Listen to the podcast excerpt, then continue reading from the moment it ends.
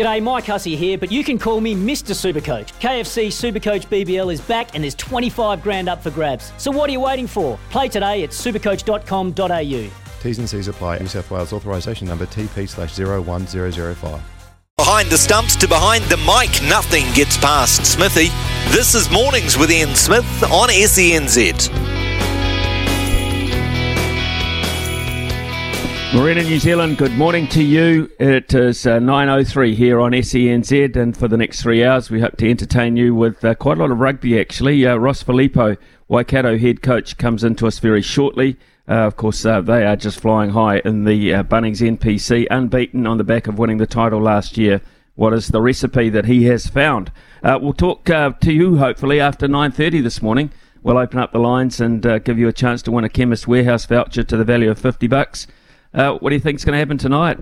If you want to talk about the All Blacks, the forecast for tonight, how you see it going, who are the key players tonight in terms of the All Blacks, and what are you looking for as they continue to develop after that performance in Hamilton against Argentina. So we'll open up the lines there. Cricket, we can talk cricket if you like as well. 10.04, we're scheduled to talk to Greg Murphy, of course, Kiwi Motorsport great. The farewell to Pukekohe Park at the weekend. Murph's updates on Bathurst as well, a number of issues to chat to the legend about. 10:20, about that time this morning, we'll talk to David Long and Lavina Goodis, our panel. A number of subjects to talk about, of course, including the All Blacks, Super Rugby, the NRL final, the Warriors, and, of course, motorsport finding a new home for the supercars in New Zealand. Where they're likely to think that might head up. We have got a pacing for purpose horse and a greyhound as well for you today, and in between those we'll be talking to Tom Decent. Now Tom is the rugby writer for the Sydney Morning Herald, and we'll be talking to him about tonight's game, beginning of course 9.45 tonight, a Thursday night. Very, very interesting. And then we'll hand over to Steph around about midday. Big show.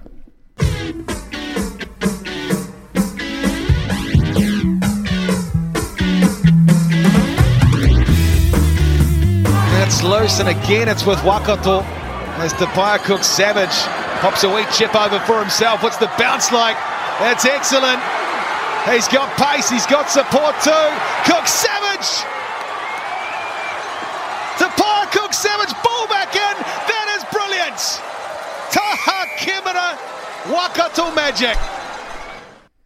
Well, brilliant is the way to sum up that try, and impressive is the way to sum up Waikato's season so far. They have beaten last night Southland 54-24 at FMG Stadium, and it wasn't all plain sailing for them either, by the way. They were down 17-14 early in the second half and then put 40 points in one of the most impressive second half displays we've seen this year. They've done it well all year. They did it well last year. So what's the recipe? On the line now is Waikato head coach Ross Filipo. Ross, good morning to you.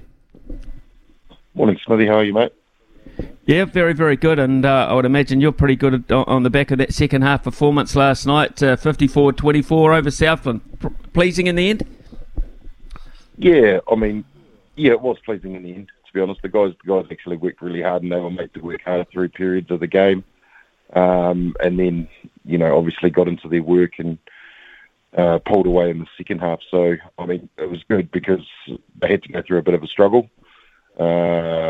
They got probably a little bit too loose early on.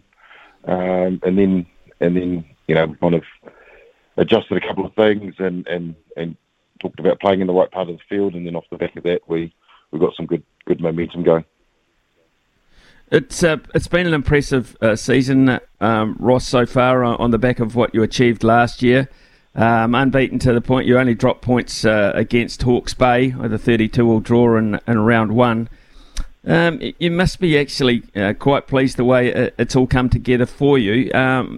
You were able to retain 35 from 38 of your initial squad this year from last year, so that was a good head start for you.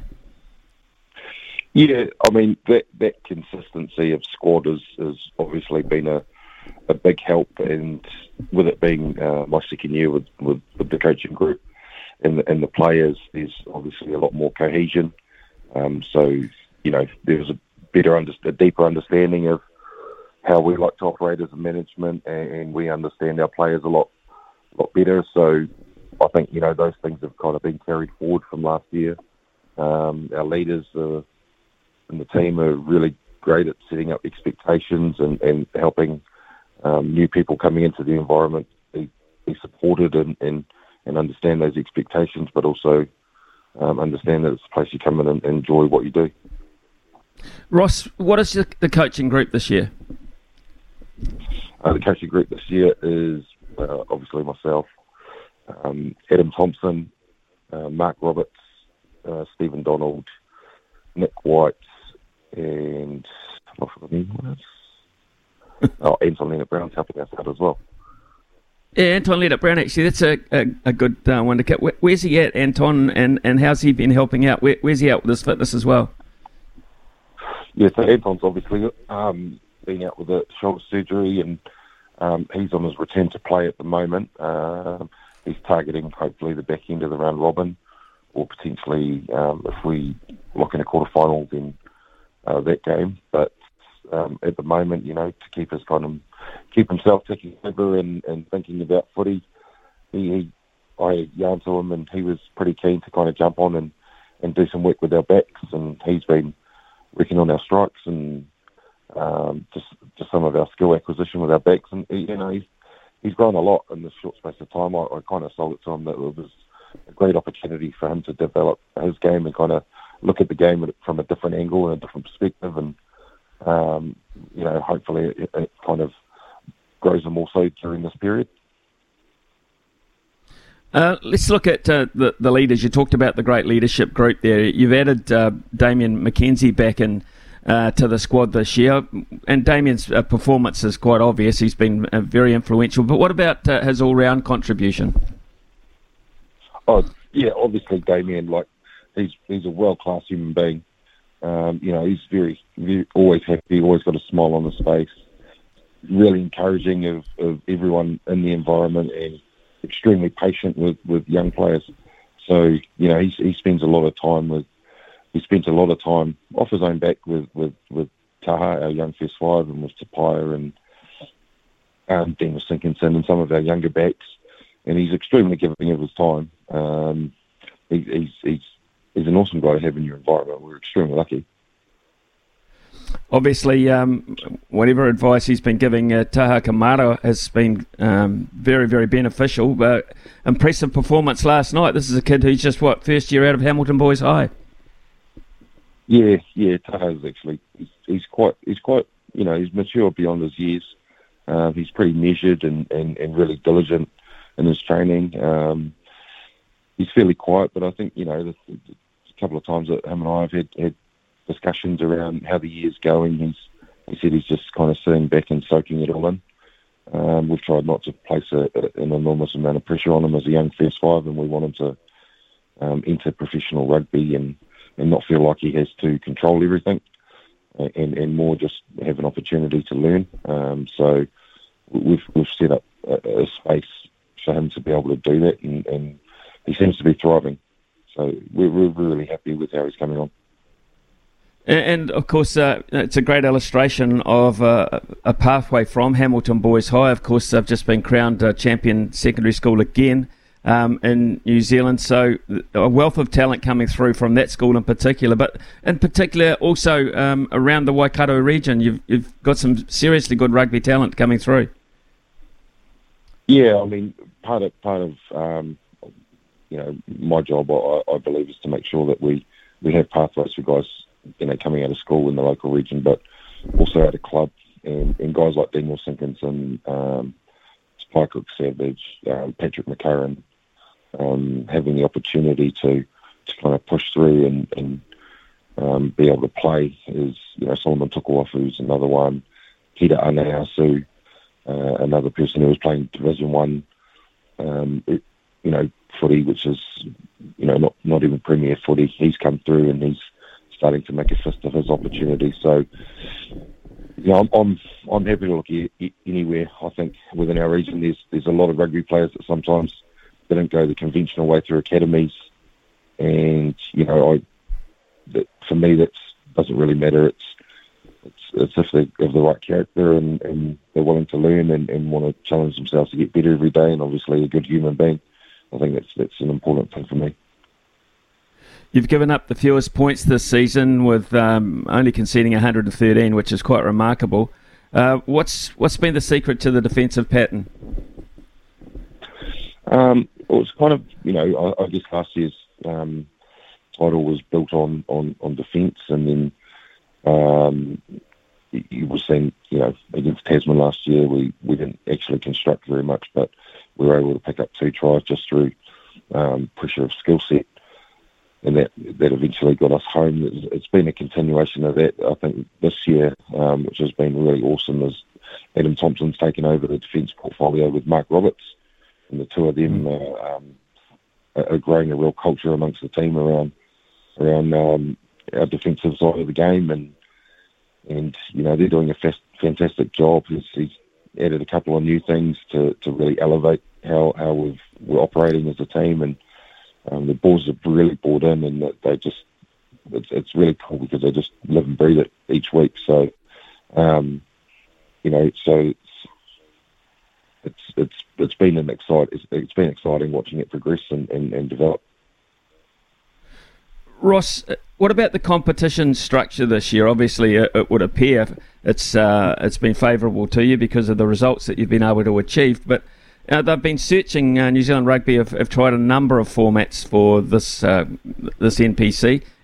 Does this one take your fancy? You like this one, the odds and evens concept?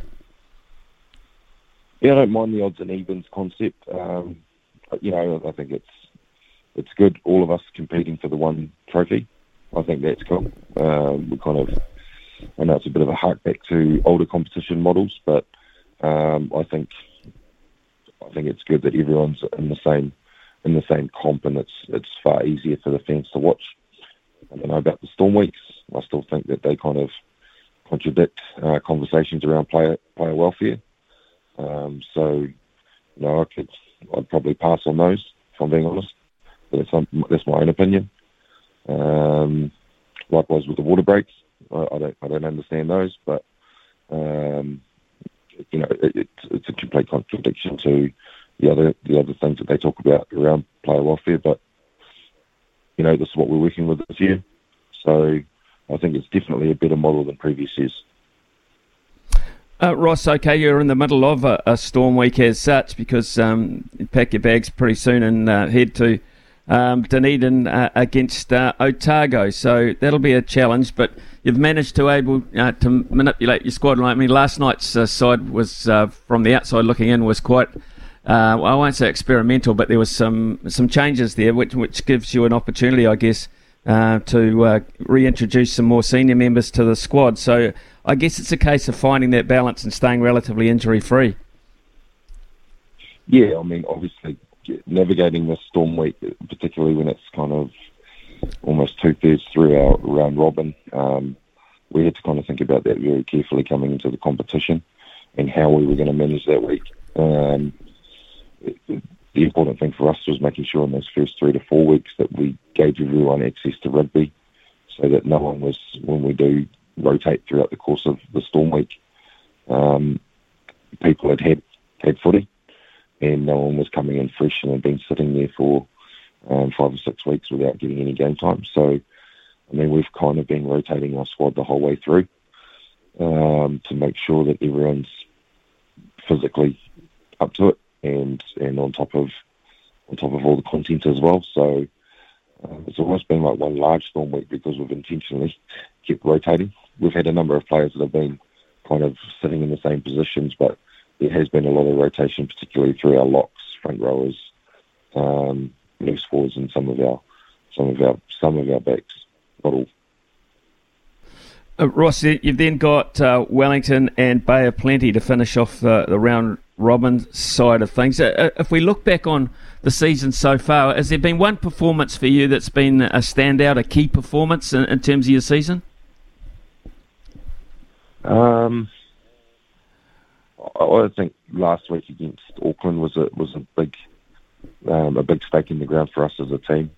We've been working on some things around our attack that we've kind of been clunking along, and we've been getting a lot of gain off our defence. So I think against Auckland last week was for us a real big breakthrough for us as a team, and to obviously win at home for the first time since 2013 was also another huge achievement for us as a group.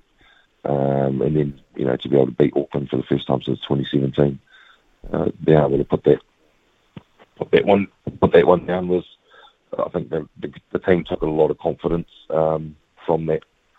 And so, you know, we understand that nothing's given, everything has to be earned, and we've just got to focus on one day at a time. But that's a really good marker for us to kind of base the next few weeks off and going forward. We understand that Wellington and Bay of Plenty are going to be really difficult prospects, but we're also under no illusion that going down to Dunedin under the roof is a very tough ask, and quite often teams can go down there and kind of be bamboozled by being inside, you know, and can kind of start to play uncharacteristically. So we're making sure that we have a really measured approach to this game. It's really important. Adam Thompson's obviously really up for this game, with it being his old club, so he's leaving no stone unturned. Ross, you had a very long, prestigious playing career. Second season as head coach of Waikato. Obviously, you know, you found a nice formula and you're enjoying the role. And do you see that in terms of aspirations being your pathway at the moment as a rugby coach, perhaps in New Zealand or even overseas? Yeah, I mean, I guess I've been coaching, in and out of coaching, since 2015. So it's, you know, I'm in my seventh year now. I was able to go over to Japan for a couple of years and, you know, try my hand at professional coaching in 2017. And that was a really good learning curve for me. You know, I made some mistakes, got some things right, but I was able to kind of discover who I was as a coach, which, you know, it kind of sounds a little bit airy-fairy, but without being in the spotlight of New Zealand, under the New Zealand spotlight, I think it was a really good process for me to go through, and then be able to come back into New Zealand and then just slowly make my way into NBC. I've really focused on making sure I have a good foundation in coaching, and not trying to rush to get to the next level. Some guys, I think, there's been a number of players that have kind of jumped straight in and then, you know, for whatever reason, have been sped out the other side. And for me, it's just making sure that I really understand who I am, so that when you go to that next level, you're confident within your own ability, and you're able to build a good rapport with your, not only your stakeholders and upper management, but definitely your players. Ross, just finally, Thursday night test matches, very unusual, but we've got one tonight. What are you expecting from the All Blacks Wallabies tonight? Yeah, I don't know. It's a hard one to pick. We were talking about this the other day. You know, of course, I want to see the All Blacks win, but you know, Renz is a crafty bugger, and I'm sure would have been sitting there dissecting the All Blacks game plan, trying to find some chinks in their armour. So it's going to be a really interesting watch. I think if the All Blacks are able to operate with the same intensity in their carry and at the breakdown like they did in the previous Argentinian game, it'll be a tough night for Australia. But likewise, if Australia are able to slow the All Blacks ball and then potentially, you know, I think you might see a lot of technical kicking tonight. They'll be trying to put the back three under the pump. That's where I reckon Renz would go if he was been looking at the most recent All Black games. Ross Filipo, always great to catch up with you. Congratulations on your season so far. From your point of view, long may it continue, and it's been very impressive. And thanks for your time this morning, Ross. Travel well down to Dunedin, play well. Awesome, thank you, Smithy. It's great to talk to you again, mate. Appreciate it. Yeah, cheers. Ross Filipo, their head coach of Waikato, and are they on a roll or what? They are a fantastic NPC side, extremely well coached, very measured. You can hear from Ross's voice there that he's taking it step by step along the way, taking nothing for granted. That's a good side. And the reintroduction of Damien McKenzie into that, and perhaps Anton Leonard Brown towards playoff time is only going to add to that as well. 9.23 here on SENZ. Summer or winter, he's the voice of sport in Aotearoa. This is Mornings with Ian Smith on SENZ. Yes, well, the Black Caps, of course, are back after that, unfortunate tour, brief tour of Australia for the Chapel Hadley, but the women are on tour as we speak. The White Ferns, and they're in Antigua for a series against the West Indies. And Georgia Plummer, 18-year-old Georgia Plummer, had a little interview with the media after their second training session at the Sir Vivian Richards Stadium. This is what she had to say. Cool, Georgia Plummer, second official tour with the White Ferns, and a pretty epic place to be. How have you settled into Antigua so far? I think really good. It is very hot compared to New Zealand, but I think being here for a couple of days before and getting used to the climate's been really good, and the outfield and wickets here, just getting used to those in the last couple of days, but yeah, getting into it. Have you ever experienced this kind of heat on a cricket tour before? Never. Nothing beats like a New Zealand summer where it's about 25 degrees, but here it's just a little bit hotter, but I think I've adapted quite well now. Yeah, and speaking of adapting, it's been a long bit of travel, a bit of jet lag, a bit of heat. How do you kind of manage that as a cricketer so you're ready for game day on Friday? I think it's just being smart with what you're doing and when you're relaxing, like not spending too much time out in the sun, getting to bed at good times and trying to sleep for as long as possible to try and get back into the new clock that you're going to be used to. And how are you enjoying being part of this White Ferns setup? You're a part of a young group that have come in. What's it like for you, you know, touring with the likes of Susie and Sophie? How good is that for your development? Oh, it's amazing. Like, I get along so well with the younger ones, but I think the special thing about this team is that everyone gets along. No matter how long they've been in the team, they've all welcomed us younger ones in really well, and it just feels like you're part of the team. Conditions in the West Indies pretty dry, conducive for batting. How exciting is that for you as a top order batter looking to kind of make your mark? Yeah, definitely. I think with these wickets they'll probably stay a bit slow, so it's just making sure you're weighing on that shot. But out on the centre wicket, I think the ball's coming on quite nicely. So very excited to see how the batting goes in the games. You were part of that World Cup squad coming in late, obviously, that lost to the West Indies at the World Cup. What do you expect from them here in their own backyard? Oh, I think they're going to play with so much flair and be able to take what's coming from the crowd and put it into their own game. I think they always play with a smile on their face and always enjoying it. So I think it's just trying to get over that and just play a bit of cricket, because they're definitely a really, really good side. Spent a lot of time out in the middle today, a lot of time working with Sarah McGlashan. Tell us about what that was like. Yeah, definitely. I think working with Sarah, she's had that experience playing for the White Ferns and other teams like that, so I think just trying to sponge up as much as she's got and what she thinks is good for me, and just taking everything on board and picking which parts I think will make my game better. And finally, what are your kind of objectives for the tour, your second tour? What are you looking to really get out of it? Are there sort of a run target or anything like that for you? I think I'm definitely trying to have a more mature game, be able to stay out there for a little longer and just take good decisions. So I think being around the likes of like Sophie and Susie have done it a lot, and just trying to learn off as much as them and get my game better. Sounds mature, doesn't she? For an 18-year-old youngster, Georgia Plummer, who was on her first big tour as such. She's been part of the Commonwealth Games squad especially as well, and part of the World Cup squad. Didn't get any action, but has been learning and taking it all in like a sponge apparently. So we'll look forward to that tour kicking off very shortly. All the games are actually at that stadium in Antigua. We will open up the lines very shortly, and those people that missed out yesterday, love you to call back and have a crack maybe about the cricket. If you still want to vent about the cricket, I'm certainly happy to talk about that. Also, predictions for tonight, the All Blacks against the Wallabies, 9.45 kickoff. You've seen the two sides now. What are you expecting from the All Blacks in particular? 9.32 here on SENZ, and it's time for Araha and the News. 1476 AM in Auckland. This is SENZ. It's Kiwi for Sport. Talkback time with Smithy.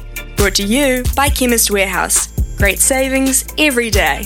Call now for a chance to win today's $50 Chemist Warehouse voucher. 0800 150 811.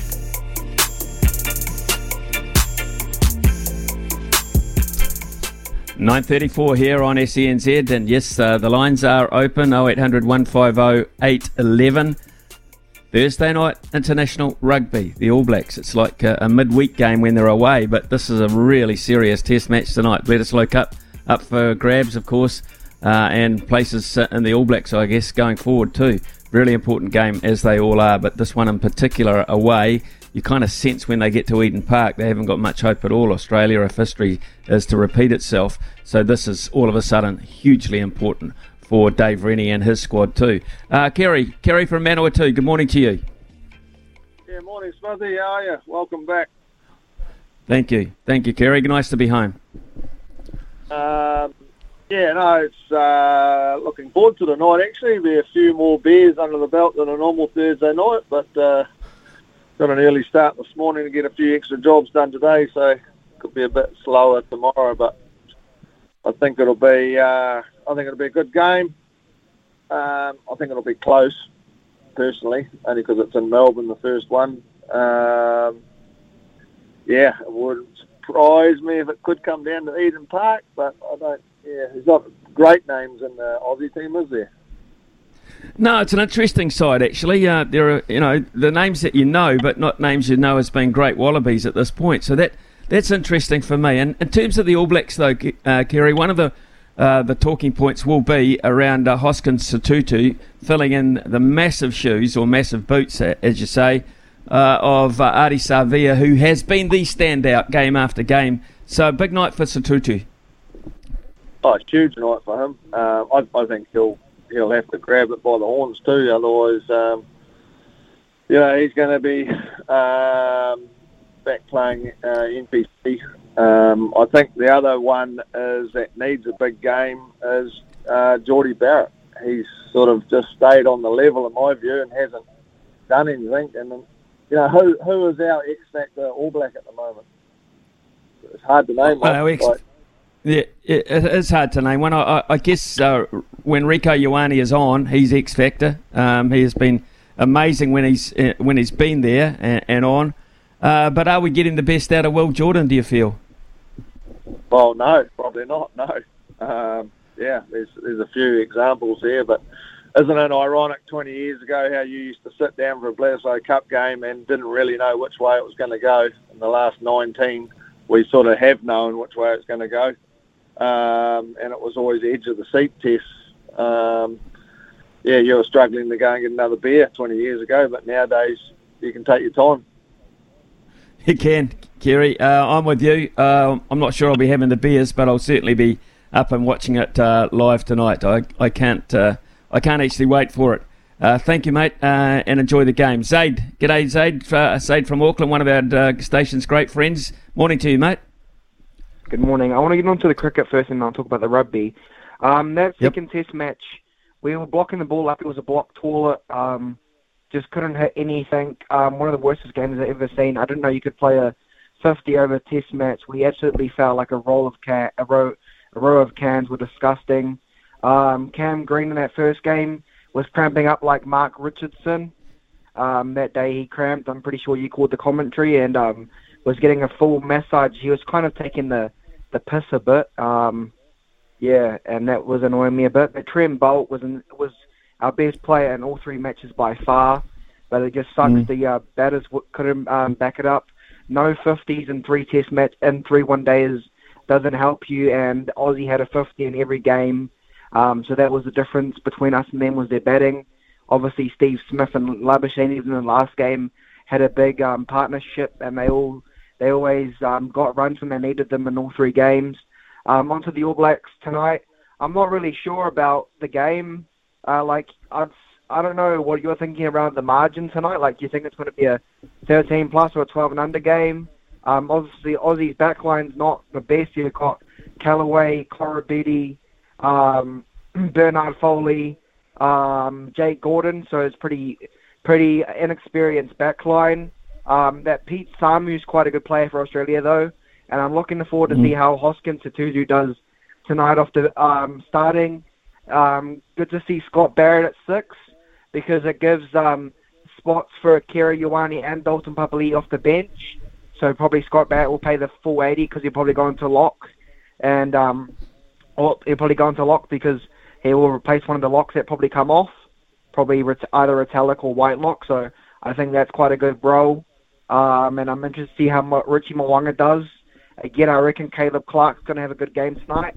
And he hasn't been playing his best for a while, but I reckon hopefully Will Jordan can go well tonight, and Rico and Haveli can keep on being our consistent number 12 and 13 for the All Blacks, because I think they're looking at a pretty good partnership. And obviously Anton Leonard-Brown's not too far away. And, yeah. Well, Zaid, you've summed up both codes beautifully from my point of view. I mean, got much to add to that, because everything that you've seen in the cricket, and you're right, about Cam Green and the massaging and that, and most of the commentators thought that was just stretching it a wee bit too far, taking 5 minutes out of the game at such a key point. They didn't run with that at all, the Aussie commentators. They thought it was pretty rough. But Zaid, you picked up on a number of points we can look out for tonight as well. Bruce. Morning, Bruce from Christchurch. Smithy, good to talk, mate. Been a while. I felt really, really sorry. Well, I felt for you, mate, over in that cricket in Australia when the Black Caps couldn't go on with it, you might say. They had opportunities in all games. When did we develop to be the nice guys in sport and cricket? Because from my point of view, you play fair, but you play hard. And it's something that's sort of developed. Maybe it's because it's come under Kane since he's been captain. But I'm curious about it. Sometimes you need just a bit of mongrel to put the knife in and actually finish the job off. Secondly, when I saw they were playing up in Cairns on a big pitch, that's fine. But it was a holding pitch. I thought, here we go. This is traditionally what New Zealand used to provide, and we used to beat other teams that weren't used to playing a holding pitch where the ball didn't come on. And so I think we should have known how to play on it, and we definitely missed an opportunity there, because Australia, I mean, was that good planning by them or what? Because normally they like a hard, bouncy pitch. So well, yeah, that's interesting point. Thoughts that. Well, they went to Townsville, didn't they? And they lost to Zimbabwe on a very holding pitch as well. So in the north of Queensland at this time of the year, even though it's a lot warmer up there, the substance of the pitches was not traditional Australian. You've picked up on that. It's a very good point, Bruce. And when I saw the speed of the pitch and just the way the ball was reacting, I thought, hello, this is right up our alley. But in the end, it wasn't, mate. Oh, just... I don't know. They've got to get that killer punch in them. As far as I'm concerned, forget being the nice guys all the time. And that's the difference. That's that 5% where you get over the line. Totally agree. Absolutely, fantastic point that you made there, Bruce. And you're right. We just don't, and of course we saw it in the Test matches against England as well. We got ourselves into winning positions in all three Test matches and could not get the job done when it really mattered. So there are issues there in terms of that killer punch that we're looking for. And as far as the nice guys, you're right. We tend to be everyone's favourite second team around the world. We you know, wherever you go, they support their home side, and we're the next best team as far as they're concerned because we're so damn nice. Interesting. Dino, you going to be nice today or what? I'm always nice, mate. I'm definitely not sort of going to say it's good to have your bag or anything. I'd love to go on a donut trip to Christchurch and watch our cricket team, just whatever they call that, I don't know. I listened to it, Smithy, honest truth, and I knew that we're just going to all fold. I don't know enough about cricket really to comment, but when you go to the West Indies and do something we haven't done before, and then you change things because we're going to Australia, justifies logic. What was the point in going to the West Indies? They played a 50-over test series over there, whatever they call it, and they got ready for Australia, and then they're going to change the whole team around, put Kane Williamson back in. It shouldn't even be playing 50-over cricket. Like, I'd rather paint a wall than listen to the commentary on the radio of him putting dot balls there. Like, you get Mayor of Dunedin putting dots on the street. That's how ridiculous it is. Like, who wants to watch that? Nobody. But I didn't want to... MP study for me throws up something all the time. Now, if normally it's players that I look for, and I love that young fella Thompson playing hooker for Hawke's Bay. Like, the Highlanders don't grab him and give him a starting jersey, they shouldn't be in the competition. It's that simple. He's too good to be reserved to Takiaho at the Chiefs. So, Roger, get on the bloody blower, offer him some decent coin and let him start for us because we haven't got anyone. But one thing that I think's obvious, and it's with Waikato and Canterbury, is they have a couple of old buggers in there just showing the young fellas what to do, when to do, and then now they talk about this leadership group. There's 15 coaches, and now there's a leadership group of 10 in every team. There's just too many in the All Blacks. There's too many old guys. Like, that's how I see it. And for me, this test tonight, if the All Blacks can't put a decent number around Australia, that's the worst Australian team I've seen named in 10 years. I feel sorry for Dave Rennie. He wants to go well. He's just got too many out. Mm. I think you're right. I look at that. And I think if we are at all efficient tonight, then we're going to blow some of these this Australian side out of the water when it comes to the second half. I just don't see any X factor in their back line, perhaps with the exception of Corambetti, but he's got to get front football. And I think you've picked up on it. I'm with you. I'm 13 plus all the way, and maybe more. 13 plus all the way tonight, and I'm very, very bullish about that. Joey. Morning, Joey from Auckland. Yeah, g'day. I think I'm not with you guys. This is a test that we should win quite comfortably if we're going to go forward in heaps and bounds. But you just don't know what Aussie are going to bring to you. You know, they've got a new loose forward trio. They haven't got Hooper, which is good because he's very good over the ball. But, we should be able to tell these guys up.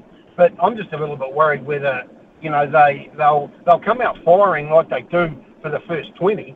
And then after that, I think they'll fall away and we should nail them easily. But I still can't work out why, if this is the case, and this is what we're thinking, you, Dean, me, other guys, or other people in New Zealand are thinking, why aren't they resting some of the players like the captain and a few others and giving these other guys a go? Because these guys like Papali'i and that, they will, not just him, but other players, Will Jordan and that, they'll turn around and take the money overseas. They'll go, well, I'm only getting 15 minutes in an all-back jersey. Don't get me wrong, everyone wants to be an all-back. Every Kiwi wants to be an all-back. But at the same token, they're going, well, I'm not getting enough game time here. Aussie should be a side where we should be able to change three or four players like Will Jordan to fullback and give a couple of players a rest.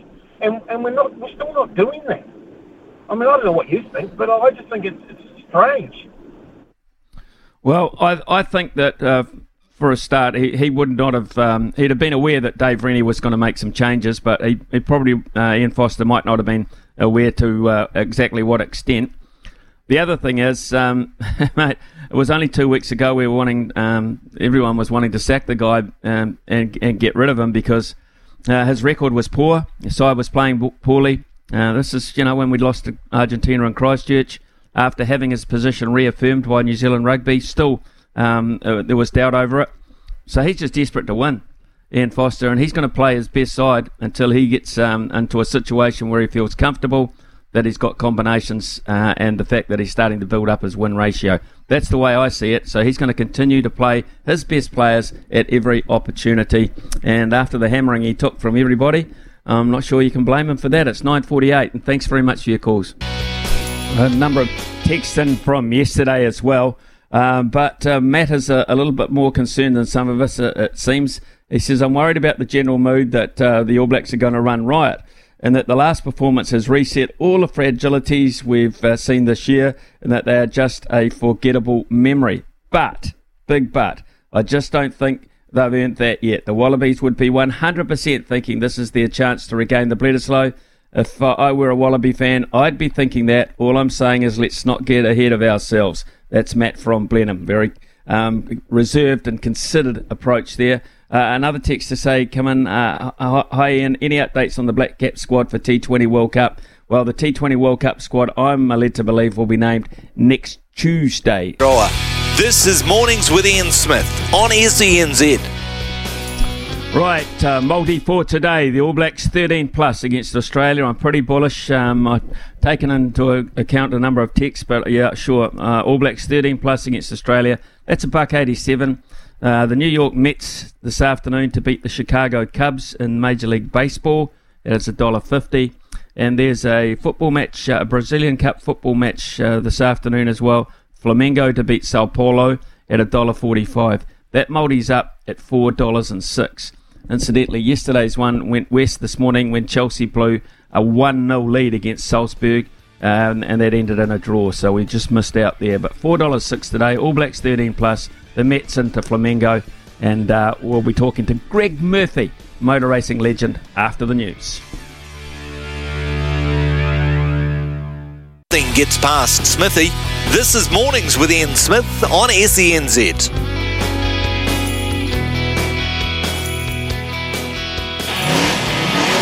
Start your engines. It's the Midas service session with Greg Murphy. Trust the team at Midas for your next car service. Yeah, well, last weekend, Supercars said goodbye to Pukekohe Park, but not without one last great moment for Kiwi Motorsport after Shane Van Gisbergen snatched his seventh and final ever victory at the iconic venue. And it's time now for the Midas service session with Greg Murphy, where we look at what's going on in the world of Kiwi Motorsport. Welcome into the show, Murph. Hey, g'day, Smithy. Thanks, mate. Good to be here. Yeah, good to be here. Not so good to leave Pukekohe Park at the weekend, though, and know it's for the last time for motor racing. What were your emotions, mate? It's been part of your history, too. Oh, massively. I mean, a hell of a send-off. What an incredible send-off for the venue. The crowd was phenomenal. I mean, I don't know numbers, but surely it's got to be, you know, up there with the all-time biggest crowd we've had. The vibe, just the everything about it. The weather, I can't believe how good the weather was. It just went off perfectly, and then we had a fairy tale finish as well with Shane achieving what he did. I was very happy to be actually competing as well and driving and having a play in a historic touring car there, which was very fitting considering it was the first touring car I ever drove at Pukekohe, and likely the last one. So there was just so many pieces of the whole weekend that really came together as they should, and the celebration of the place was just perfect. So, and it does just make us all think, how can this be happening? You know, considering, you know, the enjoyment level, the fan engagement, the popularity of the sport. We're not going to be able to go and enjoy it there anymore. It's a lot to take in, and I think it'll be taking a long time to actually sink into everybody and for it to become reality. Yeah, I mean, there was a great deal of romance about it, and I'm sure that was one of the reasons there was quite a decent crowd, in fact, a brilliant crowd, but that crowd obviously are genuine motor racing fans as well. It's just a question of how far, I guess, they're prepared to travel if they find a new venue. So is Hampton Downs the viable long-term solution? What, about an hour south of there?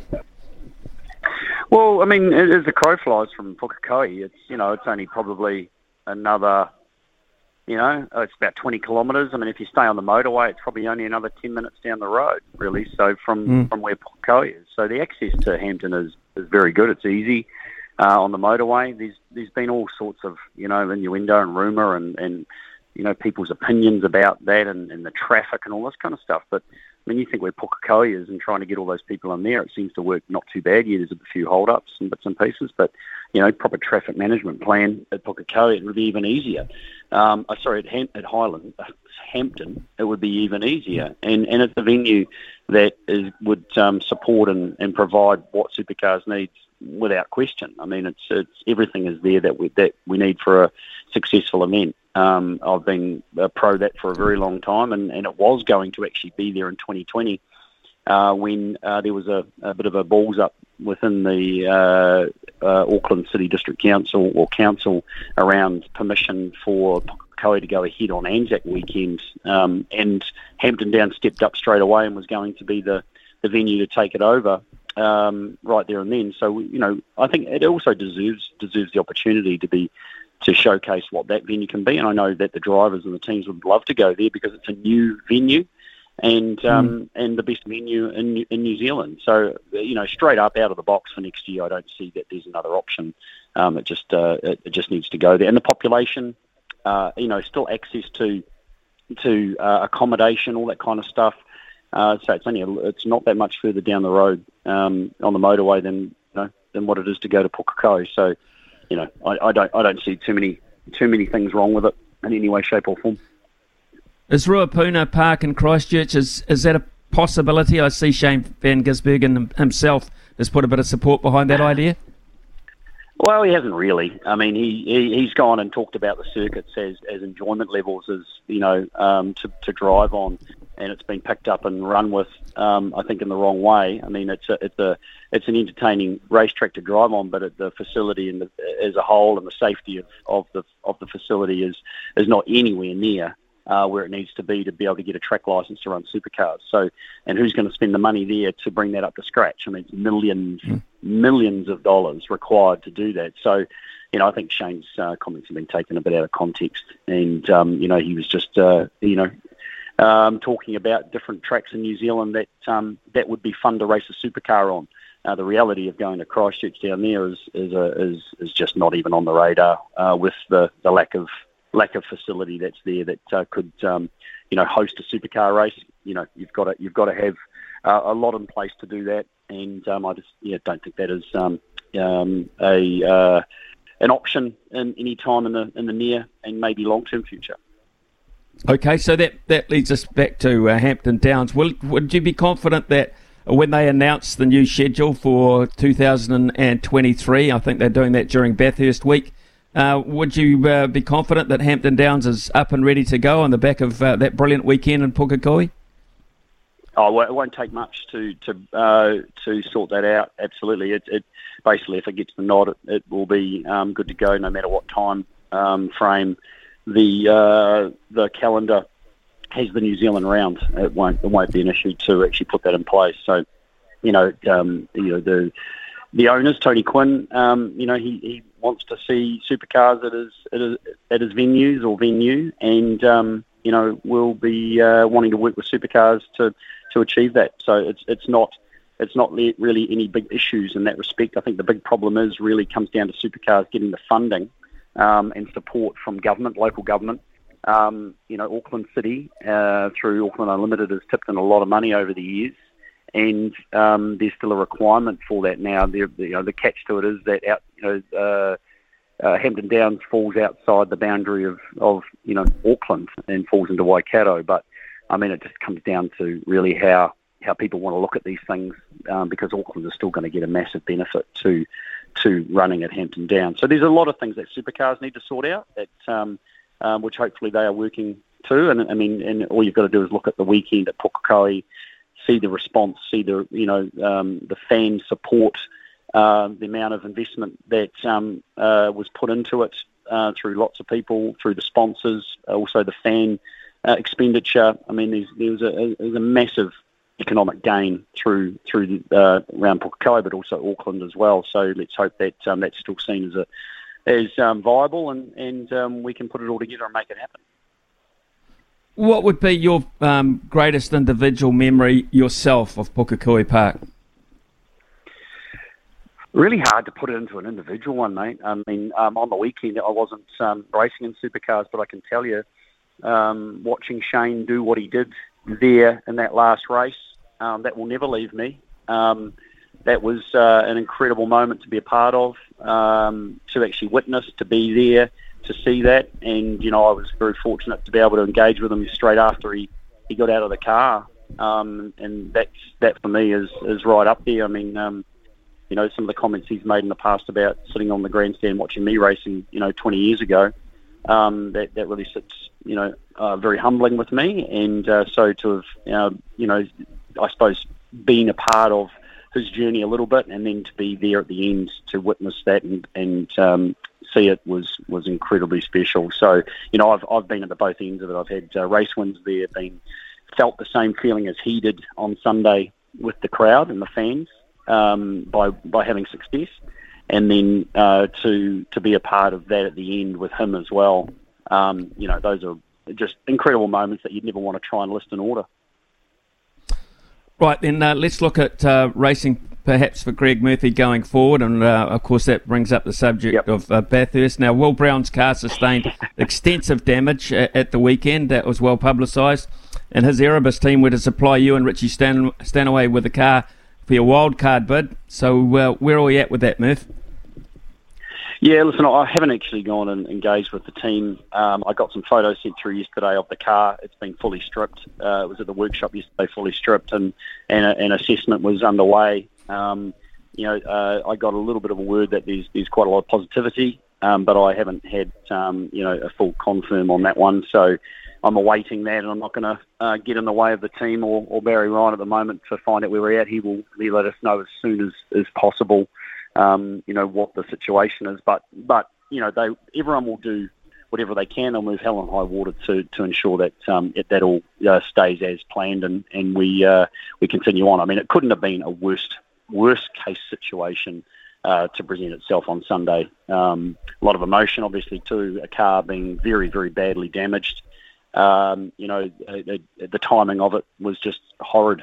So, you can understand some of the emotions that were running around at the time, and a difficult situation to manage. But, they will do everything they can to make sure that car is repaired for Will, and therefore the other car that is sitting there currently in their workshop with Richie's and my name on it will remain as, and we'll continue on with the program. Let's hope so. Really do. We're so looking forward to your reappearance there. Mate, the IndyCar season wrapped up on Monday with Aussie Will Power claiming his second title, but following Scott McLaughlin's second season over there, how close do you think he is to challenging the next time around? I mean, he's just gone from strength to strength 2 seasons in. Oh, mega. Absolutely mega. He's without doubt and agreed with by the commentators there too. He's a dead set championship contender in 2023. His performance this year was outstanding. There was a few other results that probably went awry, which every driver can say, but considering where he finished up in the championship, 3 race wins, pole positions in that championship and stuff, he's just going from strength to strength, and Penske knows it, and he's re-signed a long-term contract.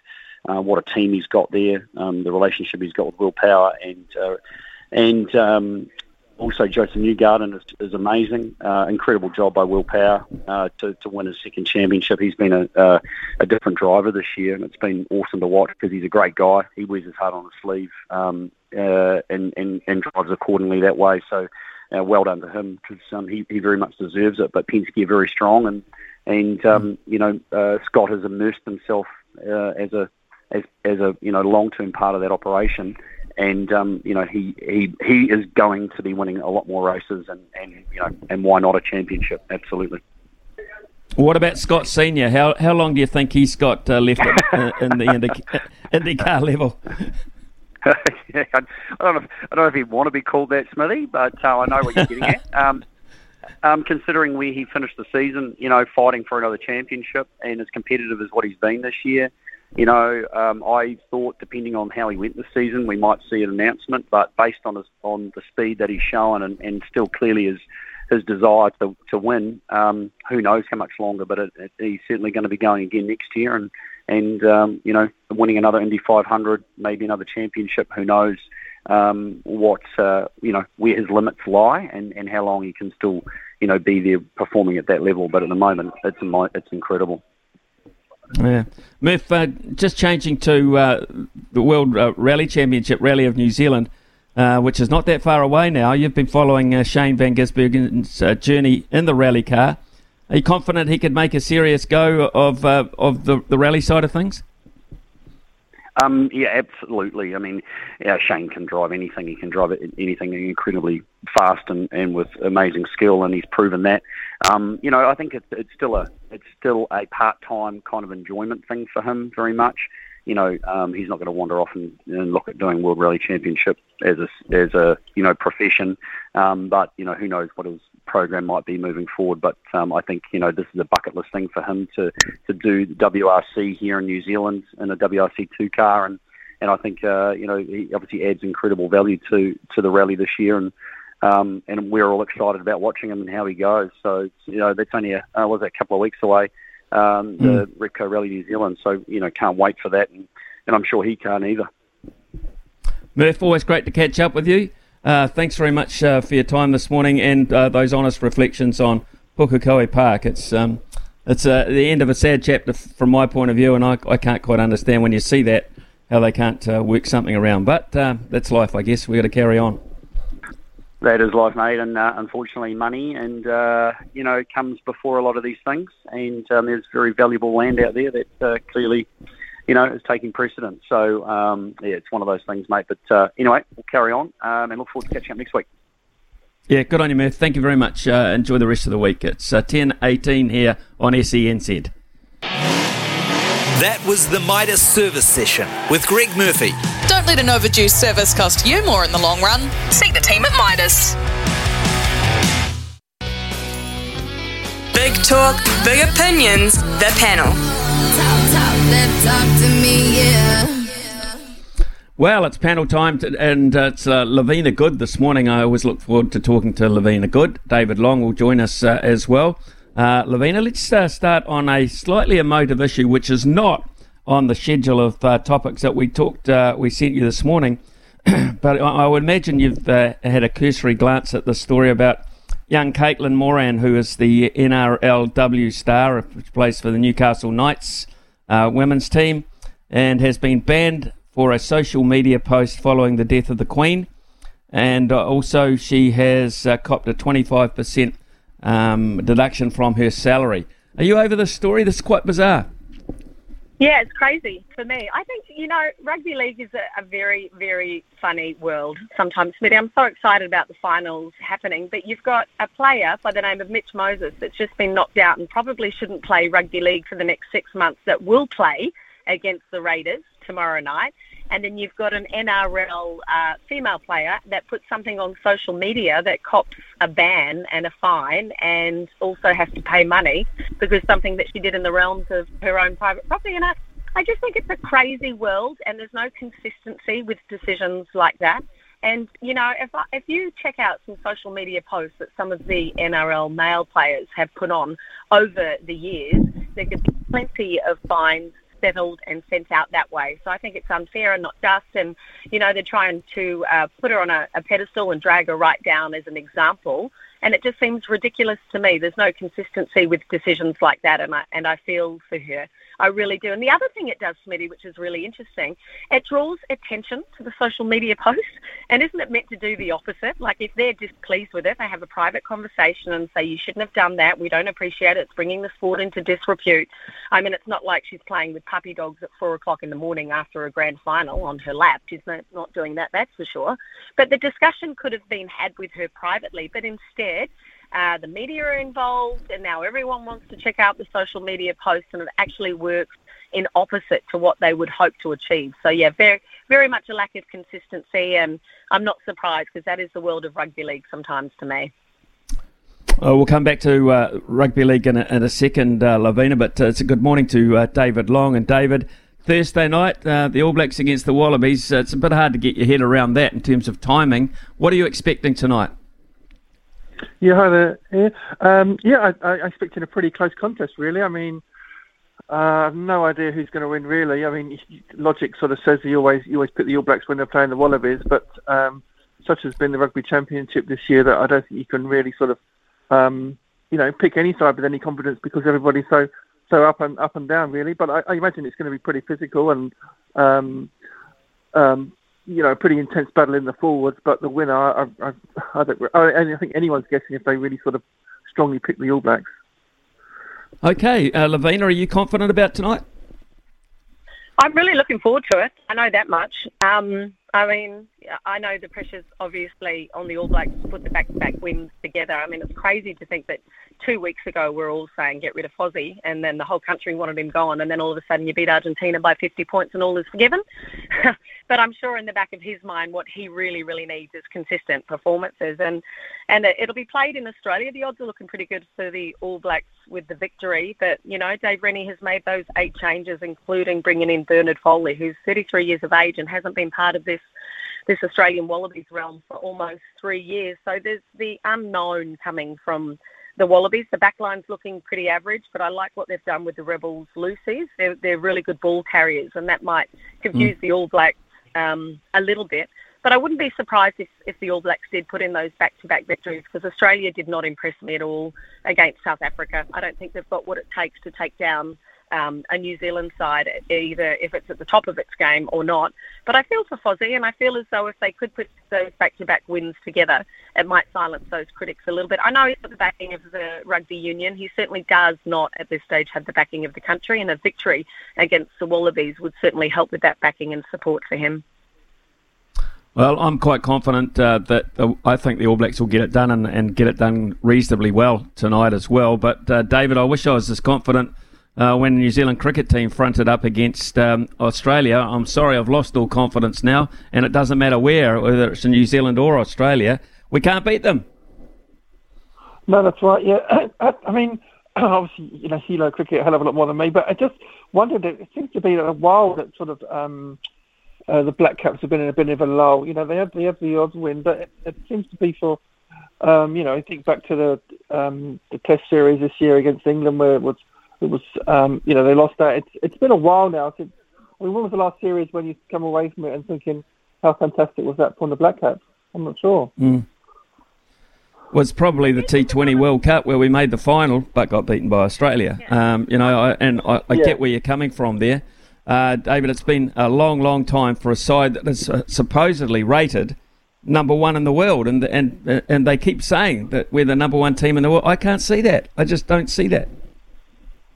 Yeah, that's right. I mean, sorry, go on. No, sorry, David. I just wanted to quickly pipe in. They need to develop a bit of mongrel. That's what the Black Caps need. They need some mongrel. They need to be considered as one of the fiercest teams in the world, not just number one as Mr. Nice Guy. Like some mongrel, you know, and if you're going to play a match against Australia over a few matches and no one's going to score 50 runs, it's not going to win. Trent Holt was outstanding. It was great to see him, but he was standing alone. Someone has to come in, and it would have been great if McCullum could have done it. Come in and develop some mongrel in that side. You know, if you want to be the best, then be the fiery best. Be the ones that develop and earn respect through the way you're putting in performances. Don't be the softies, because that doesn't cut with me anymore. I need more from the Black Caps, and I expect more from the Black Caps. Well, Lavina, actually, that brings me to a good point, because he may well be the next-door neighbour to you. You obviously live on the Golden Mile there in the Mount, but I would be thinking that... people are starting to look at Kane Williamson and saying there's not a lot of mongrel about Kane. Do we need perhaps a change of leadership? I'm pleased with Kane Williamson's leadership. I think he has earned so much respect from his players. And as you know, Smitty, a leader is only as good as their followers. And he has followers. I don't have any an area of concern with his leadership. But I would like to see some form of area of confidence coming into the Black Caps culture. Whereas, you know, they were named as number one team in the world. They can go over to the West Indies and play remarkably well. And, you know, we know what they're capable of. They just need to have more faith within what they can do. I'm happy with Kane Williamson. And I know a lot of people and critics are saying he's becoming, I don't like to use the term boring, but almost a predictable player. But he'll stay at the crease if you need him to, and he can score those runs, which is great, and he has the respect of the players. I don't think it's through his leadership. I think it's through the whole culture of the whole team, and someone has to come in. It doesn't have to be a new skipper, but someone has to come in and say, let's get a bit spicy. Let's start backing ourselves and prove to the world why we could be considered number one in the world. And if we're going to do it, let's do it impressively. I need to see more of that from the Black Caps. Cool. Okay, Lavina Goodis with us this morning. So is David Long. We'll take a short break for the news, and when we come back, there's Super Rugby to talk about. Can Japan save it? The NRL finals coming up, and a little bit about Pukekohe Park as well. More to come here on The Panel very shortly. Big Opinions, The Panel. Talk to me, yeah. Lavina Good is with us this morning, and David Long is as well. And David, you wrote an article about Pukekohe Park, quite a sad weekend in terms of reflections, some great motor racing action, but at the end of the day, everyone walked away from it for the last time. Yeah, they did. I mean, they all walked away with a smile on their faces, thanks to an incredible finish from Shane van Gisbergen, but, you know, with no real idea about where supercars go from here. Auckland Unlimited, which is part of the Auckland Council, which paid $1.7 million for the event to happen this year. They're not saying anything. Supercars, they're not saying anything other than they want it here. And we're left with a lot of question marks about where Supercars goes in New Zealand from here. There's clearly the demand for it. The fact that it's sold out Pukekohe for this weekend's, well, last weekend's event shows that you can have a big crowd. But the problem is there's not really many places in New Zealand where you can host a big crowd of 50,000 people for Supercars. I mean, Hampton Downs does seem logical, but it's small and it hasn't got the space around it. And interesting that Shane Van Gisbergen said Rapuna, which has got the population being in Christchurch, but it would need an awful lot of work and an awful lot of money on it to get it up to sort of standards to hold the Supercars. Interesting. I don't think they could do that within the space of a year. It's sad though, Lavina, to lose an icon like that. Yeah, and just like David Benson, I mean, it's sold out for the weekend, and you have to say for the final time, hide it up. I think that is quite sad. That the support is there, but we just don't have enough tracks anywhere else to make sure that the facilities are appropriate. I thought Hampton Downs would be a shoe in as well, but you can't get those numbers there. And it was interesting that Shane Van Gisbergen came out and backed Ruapuna and Ōtautahi. He said it's great racing there, but the facilities aren't good enough. So when you say invest money into making those facilities acceptable and up to date, you're looking at tens of millions of dollars. And I don't know if you've heard, but they're trying to come up with some coin to build a stadium in Christchurch at the moment.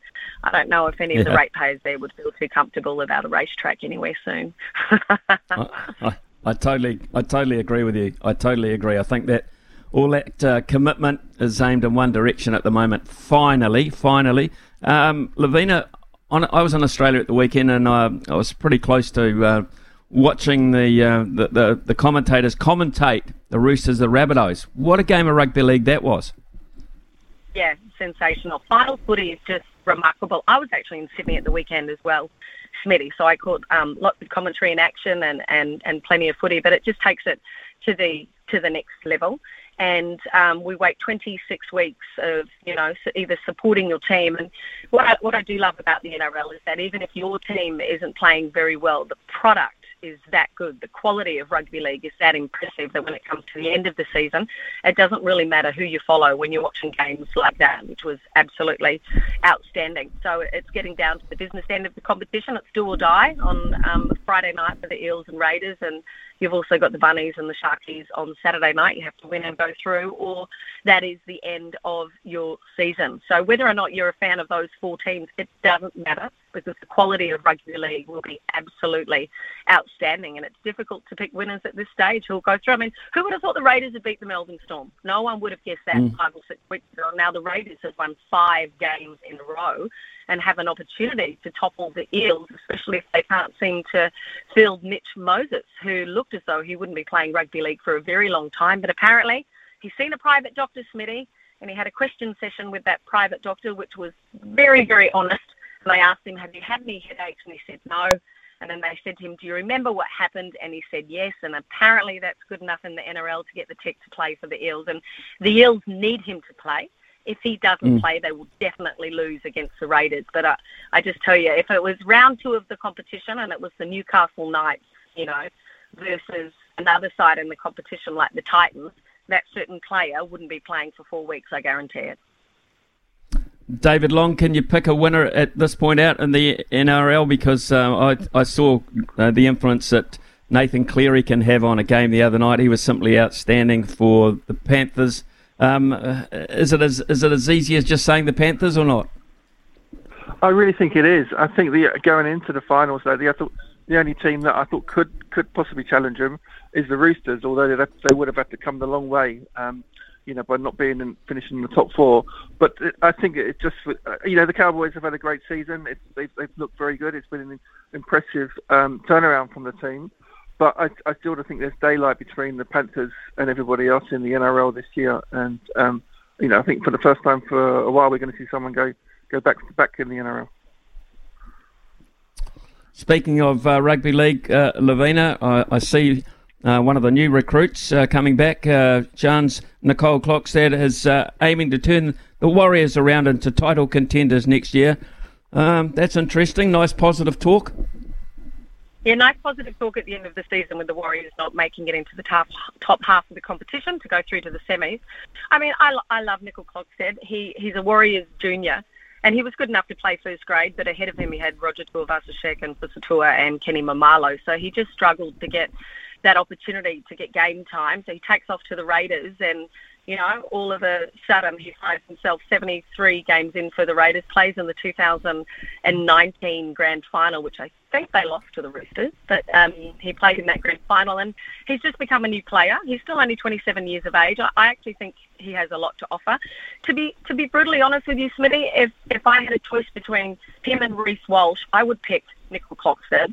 I like what he can do around the ball, and also I like what he does for the players surrounding him. He's not an individual player. He's more a team player, and he's definitely learnt that at the Raiders. And it's something for the Warriors fans to get excited about. I mean, they'll sign him up, and I think Tamati Martin will come along next year, Dylan Walker, as well as Nuakore and Mitch Barnett. So some pretty impressive signings. But I tell you what, if the Warriors could come up with some money, any money whatsoever, if they could speak to anyone, put $1 million in the back of their pocket, they should be tapping on Joseph Tuppeny's door, who's the forward for the Raiders. He ran 200 metres last week with 6 tackle busts. His contract is up at the end of 2023. He's a Kiwi international, and at this stage of the competition, probably the best forward playing so far in the NRL. So it'd be lovely if the Warriors recruitment officers are thinking in the back of their mind, where can they find some coin for Joseph Tuppenny? Because the Warriors have always missed out on that back rower that can run 200 yards, make 45 tackles and 6 tackle busts and win grand finals. So find some money for him, and I'm sure he will help Nicol Klogstad with a 2023 season for the Warriors to give the fans something to get excited about.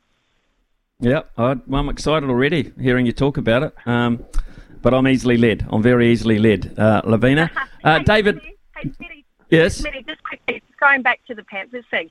It's interesting that everyone's tipping the Panthers to win the grand final on the back of the performance against the Eels last week. I don't doubt them, and Nathan Cleary is in sensational form, but I'm still bitter for his final performance in that State of Origin match playing for New South Wales, where they lost to Billy Slater's Queensland team. And what the opposition did was smother him. Now, we all know he has so much time. He's the best player in the competition. He reads it better than anyone else. But if you want to shut the Panthers down, you've got to shut down Nathan Cleary. And not just with the ball in his hand, you've got to shut down his kicking game as well. And if any team manages to do that and rattle him, which is what Queensland did, Billy Slater told all of his players, shut down Cleary, we'll win the game. If there's anyone out there that can tell their team to shut down Cleary against the Panthers, there's a chance that some other teams can have a crack at winning a premiership this year. They've got to shut him down early in the match. Okay, that's the answer to beating the Panthers.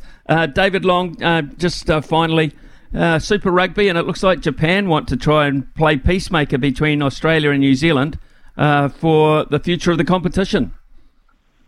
Yeah, this idea seems as crazy as the idea that's going on in England about having a North v South Premier League match. We saw it didn't work with the Sunwolves when they won Super Rugby a few years ago. You're not going to attract people to come to games in New Zealand or Australia to play against Japanese sides, really. That's the bottom line. And they're talking about having a sort of a conference or games after the Japanese finishes is end of May. Well, we play test matches in June in New Zealand. And just have small conferences before that. It for so many reasons it doesn't work, and I don't think there's any appetite at all for a Japanese teams in the Super Rugby. And to be honest, Super Rugby has been messed around with so many times over the years. You know, how do you even look at these days how many titles the Crusaders won or how many the Blues have won? Where there's been different competitions. You know, I think it really needs just to settle down for a very long time and just be an Australian and New Zealand competition, because that's the core of it, and that's what people in New Zealand want to see. They want to see the New Zealand teams go up against the other New Zealand teams and the likes of the Reds and the Waratahs and the Brumbies, not against teams people don't really care about or know many players in that team. David Long, thank you very much for your contribution this morning, and Lavina Good as well. Always enjoy talking with you. We'll have another panel tomorrow morning around about the same time. It is 10:44 here on SENZ. Summer or winter, he's the voice of sport in Aotearoa. This is Mornings with Ian Smith on SENZ. It's Harness Racing New Zealand Pacing for Purpose Season 2. Well, you can live the dream. Get involved in harness racing today. New Zealand Harness Racing. Just visit hrnz.co.nz, and our Pacing for Purpose horse this week is at Addington, Friday, 7:36pm. It is race 5, horse number 8, Majestic Man. There's no Muscle Mountain, that's a horse, in this last week, and the mobile is a big plus for this horse, Majestic Man, so he can dominate this. So hopefully we get a divvy for Women's Refuge.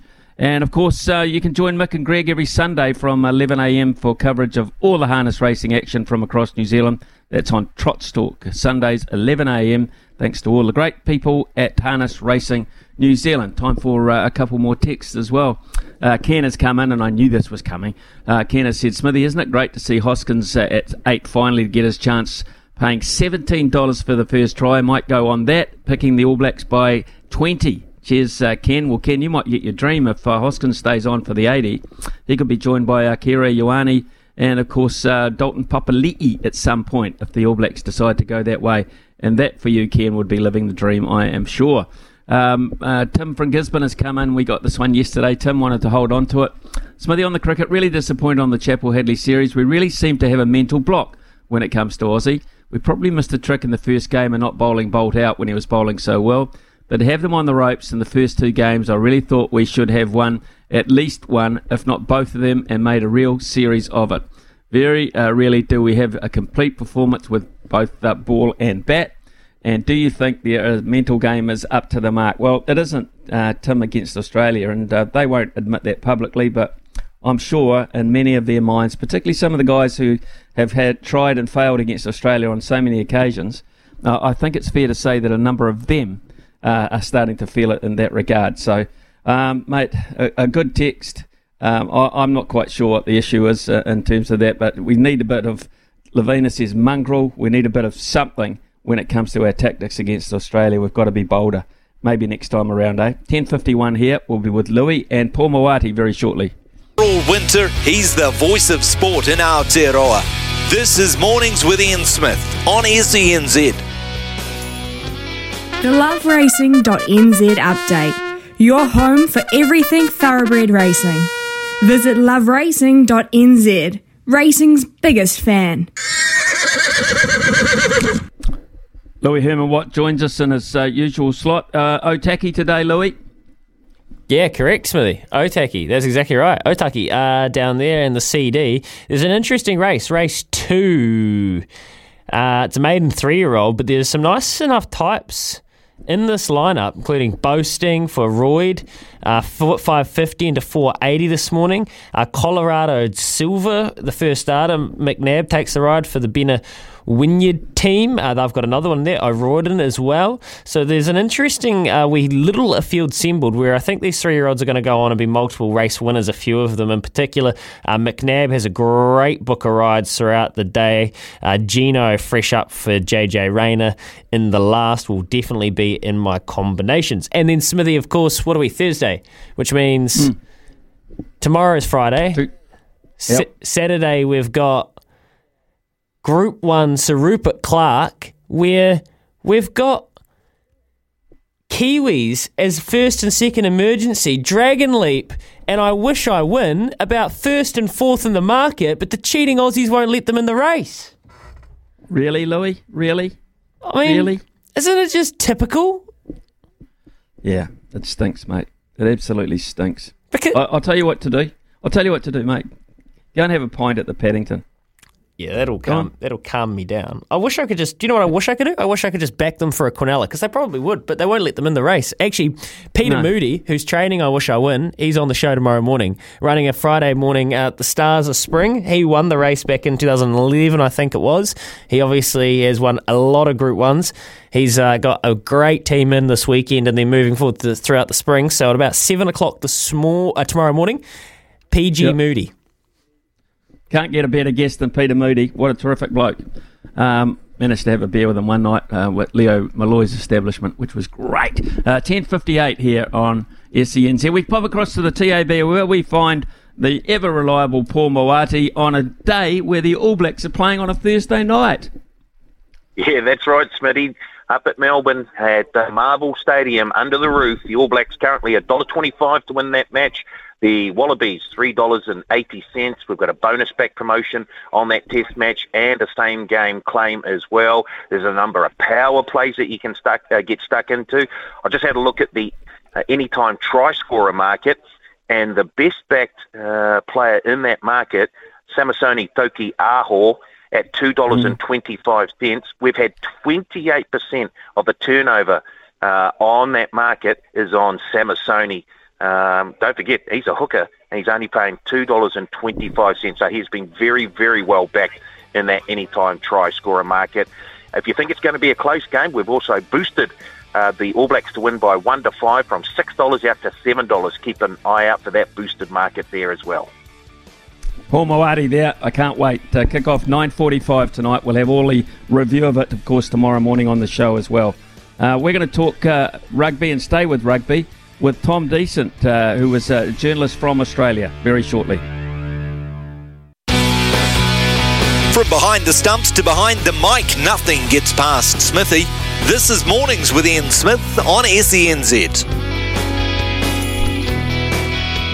Well, it is official. Thursday night Test rugby is a sellout. The All Blacks and the Wallabies will run out onto Melbourne's Marvel Stadium tonight with the Bledisloe Cup and all its history on the line. New Zealand have held the trophy since claiming it back in 2003. Since then, it's been some pretty dark times for Australian rugby, I think it's fair to say.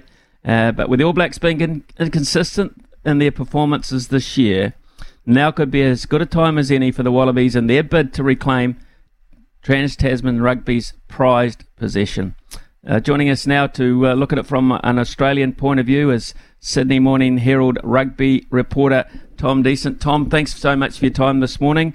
It was officially announced yesterday that the match is a sellout, so even in a very much an AFL time of the year, Melbourne has come to the party.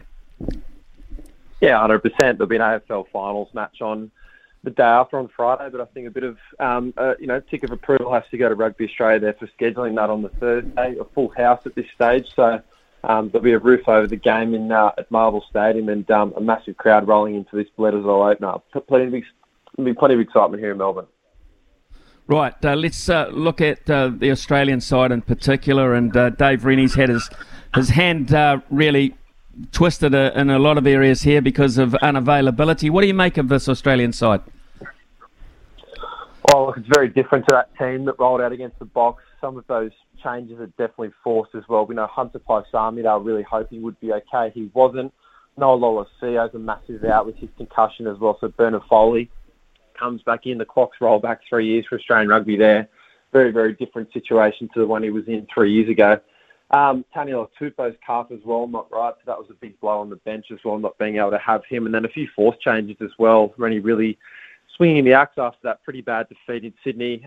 8 changes. There's a few questions as to whether the cohesion of that side will be able to click in time for this game. So a very, very different side.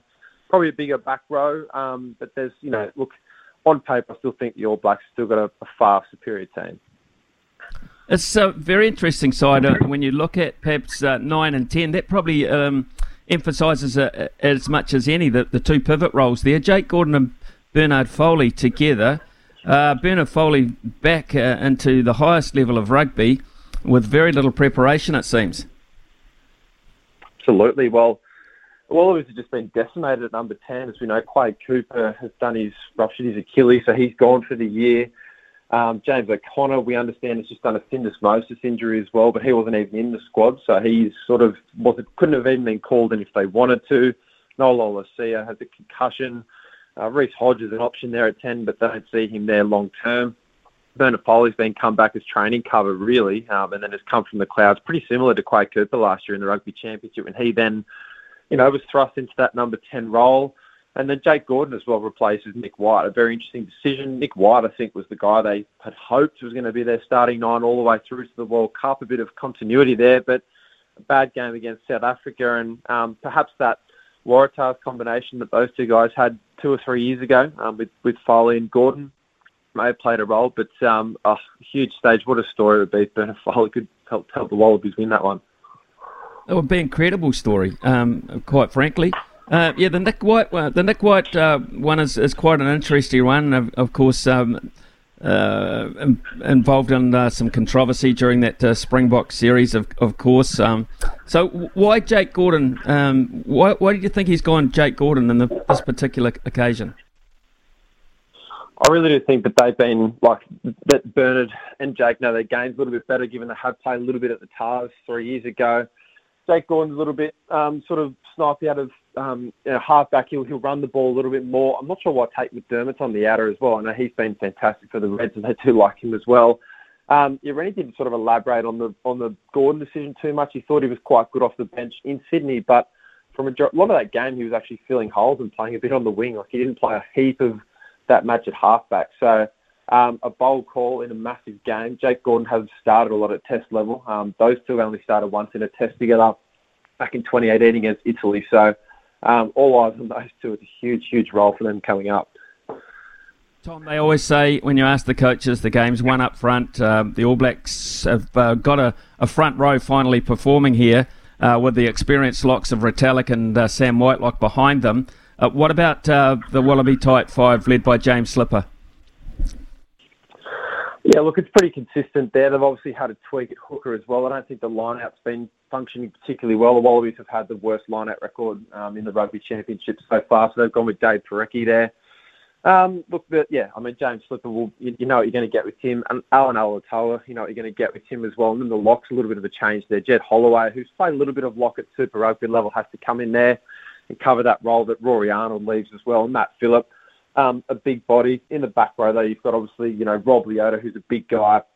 Pete Samu at number 7 is an interesting call as well over Fraser McWright. Clearly, they think that he's going to be a bigger body and maybe not necessarily a bigger presence over the ball, but utilising Fraser a bit more off the bench as well. And then Rob Valentini, like, if there's a game for him to stand up and show that he's really, really a figurehead of that forward pack, then it's this game on Thursday. If the Wallabies get parity, if they get their fair share of front football, are you confident outside of Foley that they have the combinations to make advantage of it with Fekete and Iketau in the centres? Oh, the short answer is no, to be honest. I think they lack a massive, massive man there in Samu Karevi. Like, he's probably the biggest loss of that entire group if you look at that like for like. Look, Lalakoff for Kitty, great player, good guy, but hasn't played a lot at test level. That combination is very, very raw with Lenny Katau as well, so I don't know how that will go.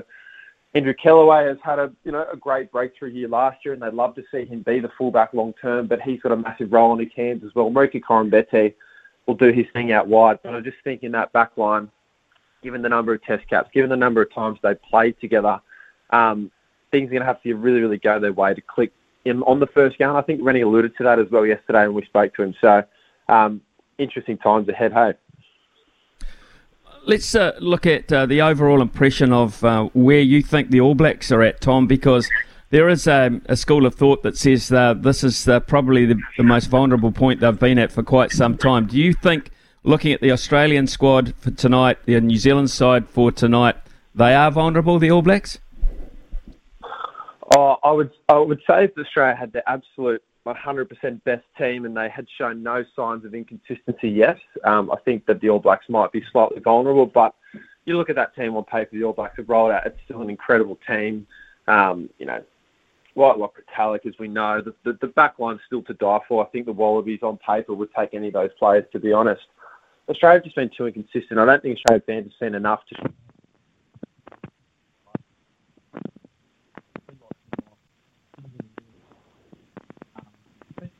pretty comprehensively in Adelaide, then had a terrible game in Sydney. So the sense is that, yeah, sure, New Zealand haven't been crash hot at the top of their game, but it's always something about Bledisloe's that they rise for, particularly in openers as well. Australia have had a very, very bad record in Bledisloe openers and are always on the back foot, and as we know, 2-game series makes it even harder, right? Okay, let's look at Dave Rennie. You would be fully aware that the New Zealand media have been all over Ian Foster in the last few months, maybe even longer. What about the pressure on Dave Rennie from a media point of view, from an expectation point of view?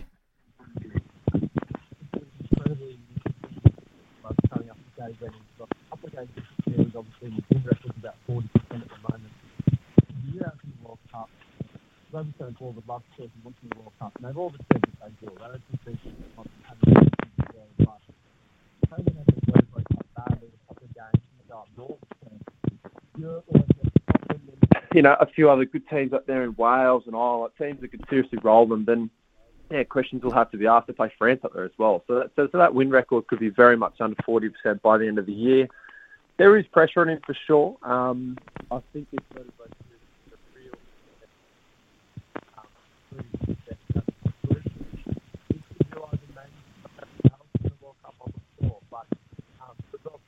real gone the way to, you know, that he would have wanted and put into his 4-year plan.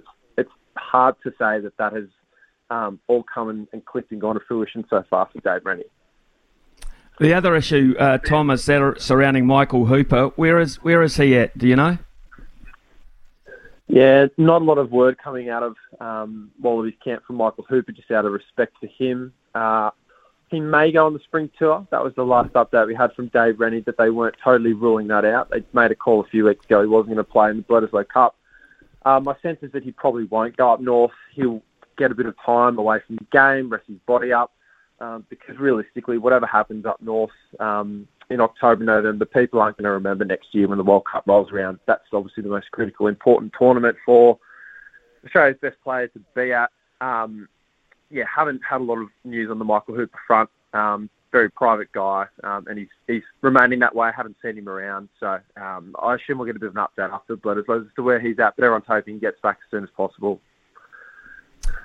Tom, what kind of game are you expecting tonight? Do you think it'll be a kicking-dominated game, or do you think it'll be a game where both coaches have said, you know, once we get balled, we just have a crack? Yeah, possibly. I think New Zealand will play that way. Australia will be desperate to not let New Zealand counter-attack. So I think they'll be trying to be a little bit clever with their kicking game, a bit more territory sort of oriented, because they just know how deadly, you know, the Kiwis can be on counter-attack. Had a look at the track yesterday, and it'll be under the roof at Marvel, and it looks incredibly brilliant. It'll be a fast track. I think there'll be a lot of points in the game. But obviously, you know, going back to the fundamental set piece, you know, line-out ball, scrum, all that stuff that the Wallabies keep talking about and they've been inconsistent at, they'll be trying to play it. And I think New Zealand, I don't think they've got anything to lose. They'll be maybe a bit tentative, and there's been some talk that if Australia can start well, then that might highlight a few insecurities of this All Black side who haven't been at their best. But I think whoever, you know, starts well should go on with it and win it.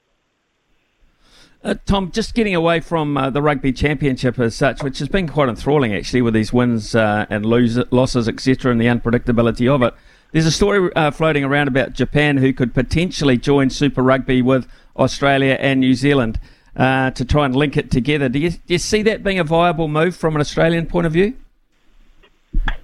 Oh, good question. Yeah, possibly. I know people at Rugby Australia have been trying to include, you know, Japan within some sort of tournament models, possibly going forward. There was previously talk of trying to do a sort of final system where you would get, you know, the best of Australia and New Zealand play in the, you know, play against the best of Japanese teams. I think there's merit in it as well. I don't think we need to cast in it too wide though. We've just finally had, you know, the creation of Super Rugby Trans-Tasman, and we're trying to get that 12-team comp up and running and locked and loaded and, you know, viable for the future. I think maybe we just need to get that sorted first. You know, potentially having a few teams in and out, depending on what year it is and how they want to go about it. But, yeah, that's an interesting report, man. Tom, always great catching up with you. Enjoy the footy tonight. It's going to be, I think, a magnificent occasion, and I'm pretty positive the All Blacks will win, but I can't really work out a margin. I'm trying to work it around in my head, but yeah, you're forecasting an All Black win, basically. Yeah, well, 15 points at least, and if that, yeah, it'd be a great yarn if the Wallabies win, and it makes next week a bit more interesting for everyone. Maybe not Kiwi fans, but certainly Australians over here. So I think the Kiwis will be too strong. Wow, okay, 15 plus, says Tom. Okay, hey, thanks very much for your time this morning, mate. Enjoy the night at Marvel Stadium. Thank you. No worries, thanks, Ian. Yeah, cheers, Tom Decent there. Of course, rugby writer for the Sydney Morning Herald. And they'll be all over that as well, and probably be on about page 26 because of the NRL playoffs at the weekend, and that's exactly where they go. Probably be on page 28 in the Melbourne Age because of the AFL playoffs as well. But that's where rugby sits in a couple of those states, and that's why they're playing tonight on Thursday night, and we can't wait. 9:45 is the kick-off time. We shall be back very shortly. Talk a bit of football, actually, and let's not forget there's an interesting double-header coming up between Australia and New Zealand. First game will be at Brisbane next Thursday, the 22nd, at Suncorp, and then that's literally a very big rugby league ground, of course, and then as Eden Park is a big rugby ground, that's going to be hosting the second of the double-header, and that is on Sunday the 25th, so you can get tickets for that. Now, I think that'll be a massive occasion. Not very often we get to see the All Whites against quality opposition in New Zealand, to be perfectly fair. One bloke who's really keen on that's happening and taking a real interest in the outcome is Chris Milicic. Of course, Chris is a well-known player, coach and commentator, and he was on Extra Time with Ricardo Ball talking about this fixture. We also have the All Whites taking on the Socceroos in two games, one here, one in Brisbane, of course. That's not this weekend, but the weekend after. Be great to see this as an annual or a biannual fixture, wouldn't it?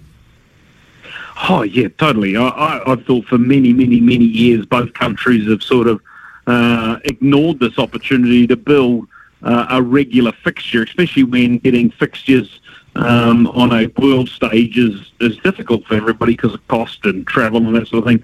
I'd love to see this become quite a regular thing. And now that the All Whites are deemed a professional, far more competent unit than we have for years, Australia will certainly see you as a viable opposition, and we've got to maintain that continues in the future so that it becomes a regular, even if it was every sort of couple of years. I'm not sure we could do it every year because it's just take windows, but any time there's a window of both teams when nobody's prepared to play you, they should be playing each other, in my opinion. Even if it was more domestic / A-League players, they should be setting those games up. Yeah, 100%, mate, 100%. I mean, we have had a look at the teams, the squads have been announced. The All Whites, of course, have named a couple of new names, and Kyle Adams is one of those. Alex Paulson getting an opportunity to be part of the group as well. And we've got a few out, a few injured. But, I mean, in terms of how strong that is versus the Socceroos, what do you think? Well, look, I think it's an evolution. It's continued to go forward. Kyle Adams is a left-foot defender that plays in the second tier in the US, and he deserves an opportunity. And so the nucleus of the team is there, the one we've always had. Of course, people are always looking for the really, really big names, you know, but as long as Chris is there, and, you know, we're probably the two we're missing more, and the more it seems to stick out is, of course, Saprit Singh and Ryan Thomas. But the reality is the team's consistently bringing through. So when players are missing, another professional steps into the door ready to play. So long-term future, you know, the next World Cup in 4 years is the one that I think everybody's quite aware is this All White team would be really sort of ready to go. So, you know, he's every opportunity the coaching staff of the All Whites need to look to build the depth and continue to look to find people that need to replace the Winston Reeds and the Tommy Smiths of the world. Yeah, very interesting thoughts there of Chris Milicic, and I'm so looking forward to that double header. And I agree, perhaps we could come up with a trophy or something that would make this a regular and annual event. But as we all know, there's the FIFA windows and etc. To get your full strength players back and available are so rare.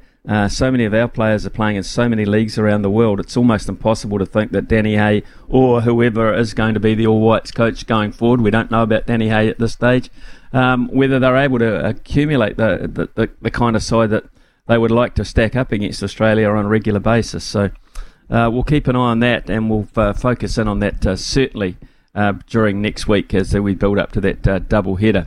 Some texts that have also come in.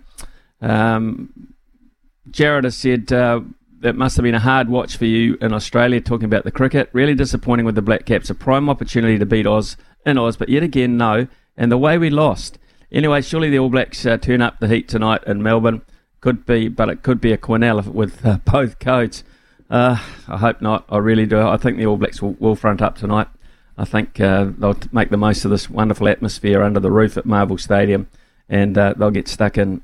And I think they'll come out of the blocks running and hit the ground running very fast, which will be an issue. Reece has come in a little concerned. Look, Smithy, I lost all respect for the team during the second match after Williamson was dismissed, and the cameras showed him, Southey and others joking around. Just seemed that they had zero respect for the shirt and the match.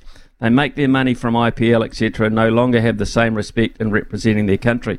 Interesting observation that, Reece. I saw that. And when your side's under the pump and, you know, you've got young players around the joint trying to take in and learn from those older players, I don't often think it's a great atmosphere, particularly if they're waiting to bat or whatever, when the older guys are making light of any situation, particularly in a match against Australia, particularly in a match that is going down the gurgler.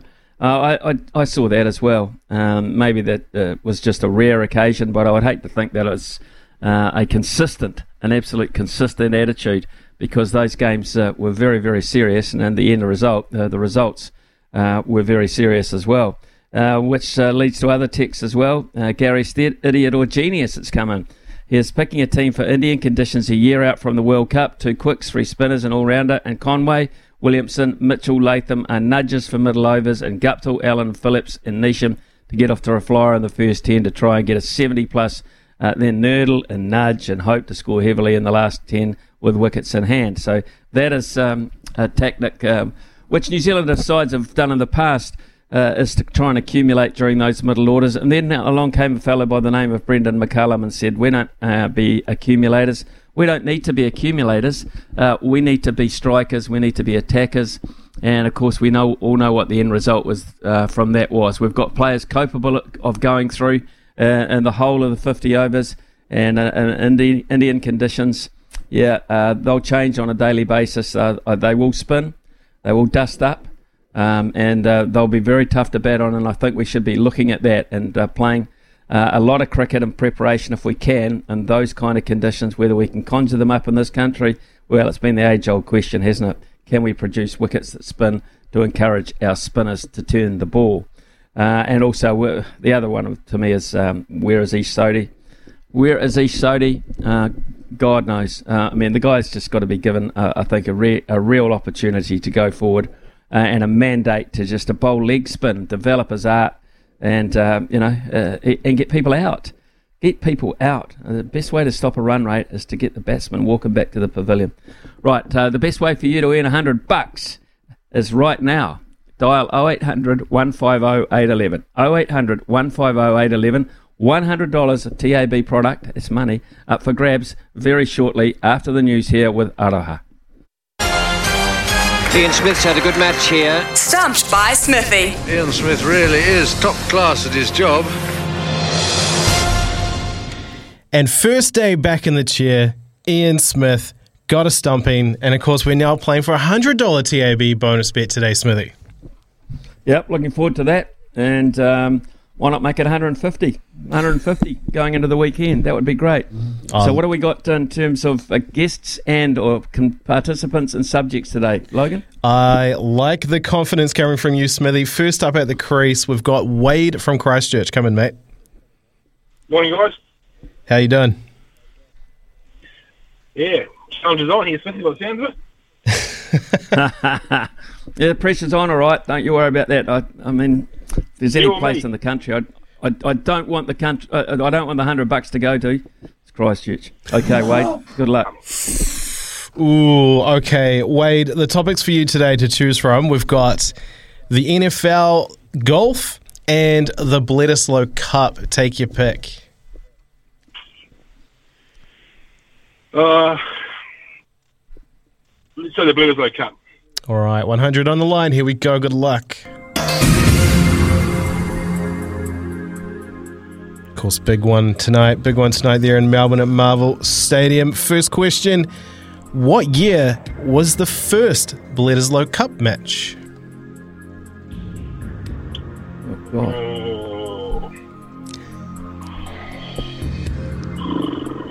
1906. One of the worst things I have ever seen done on a cricket field. Smithy, we're going back in the history books here. Over to you. Have we had 100 of them? I don't know. I can't remember us playing the 100th one of it. So I'm going to say a little bit later than that. I'm going to say about 1928. One of the worst things I have ever seen done on a cricket field.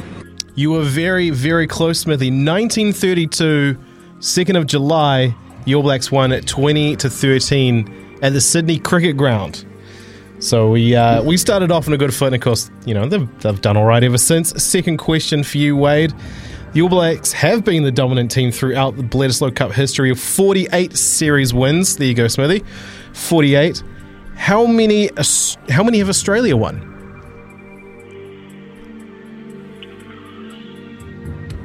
Yeah.